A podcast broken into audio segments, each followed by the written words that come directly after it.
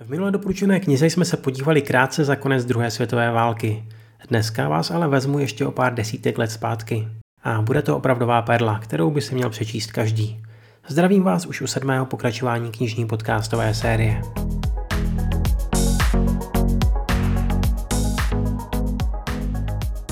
Když si někdy dáte vyhledat seznam nejlepších japonských knih, případně nejlepších autorů, Dal bych ruku do ohně za to, že vám mezi jmenovanými vyskočí i Natsume Soseki a jeho vrcholný román Kokoro, neboli Srdce, i když překlad v tomto případě berte spíše v tom abstraktním smyslu slova.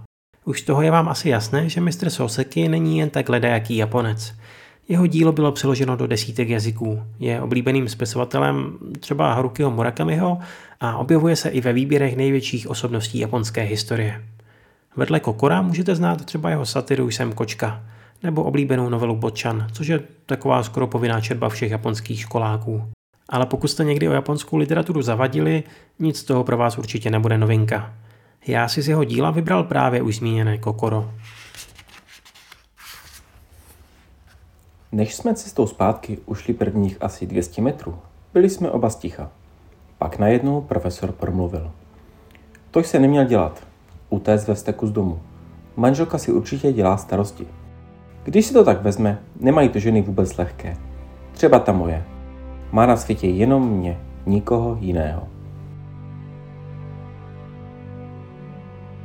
Na chvilku se odmlčel, ale na moji reakci zřejmě nečekal, protože hned na to pokračoval. To, co jsem právě řekl, by se dalo vykládat tak, že manžel představuje bezpečný přístav a jistotu obživy. Což je pošetilost. Co ty? Jak se ti vlastně jevím? Jako slaboch nebo jako silná osobnost? Něco mezi, odtušil jsem. Takovou odpověď profesor zřejmě nečekal. Mlčky vykročil vpřed. Můj podnájem se nacházel téměř po cestě k profesorovu domu. Když jsme došli na roh ulice, kde jsem měl odbočit, přišlo mi najednou, že se s ním nemohu takhle rozloučit.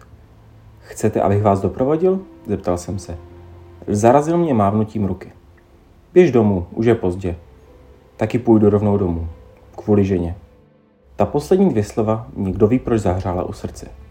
Díky tomuto dodatku jsem po návratu domů pokojně usnul. Kvůli ženě. Ještě dlouho poté mi ta slova zněla v hlavě. Díky nim jsem pochopil, že v konfliktu mezi profesorem a jeho paní nešlo o nic vážného. Během dalších návštěv jejich domu jsem si vytvořil úsudek, že šlo o výjimečnou nezhodu. Jednoho dne se mi profesor dokonce svěřil s následující úvahou. Na celém světě neznám než jednu jedinou ženu – Kromě mé paní mě žádná jiná jako žena nepřitahuje. A stejně to má i ona. Vnímá mě jako jediného muže pod sluncem. Když jsem to tak vezme, máme ty nejlepší předpoklady k tomu, abychom byli ten nejšťastnější pár, co kdy po zemi chodil.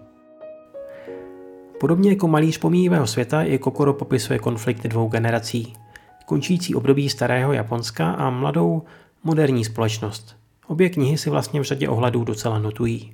Dějově skromné Kokoro ale plyne na sklonku éry Meiji, v období, kdy země zažila prudkou modernizaci a pocítila silný vliv západu. V centru příběhu stojí dvě postavy. Student a profesor, kteří na sebe narazí během jedněch prázdnin a tím začíná jejich setkávání a celkově trochu podivné přátelství. Kdo zastupuje jakou generaci si určitě domyslíte. Během vzájemných konverzací máme možnost vyrazit na exkurzi do osudů obou postav a hlavně pak společně se studentem poznat život profesora, který mimo jiné poznamenala mladá láska a s ní spojená tragédie. Poznáváme myšlenky i pohled na svět, někdy z očí do očí a v závěru pak formou dopisů.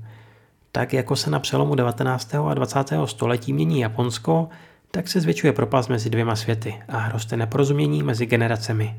Ta starší je konec konců i generací samotného Sosekyho. Před rokem vydalo knihu nakladatelství Vyšehrad v překladu Michala Webra a s výborným doslovem Igora Cimy, který v závěru přibližuje autorův život i celospolečenskou modernizaci. Podstata příběhu ve formě střetu dvou světů je univerzální a dá se snadno přenést i na aktuální dobu. Možná proto je dnes o knihu zase takový zájem. Jestli máte s japonskou literaturou zkušenosti, věřím, že jste Kokoro už dávno četli, nebo ho minimálně máte na svém seznamu přání. A pokud náhodou ne, určitě si ho tam přidejte. Je to skvělý a důležitý kousek. Tak zase příště, snad u nějaké veselější knihy. Matané.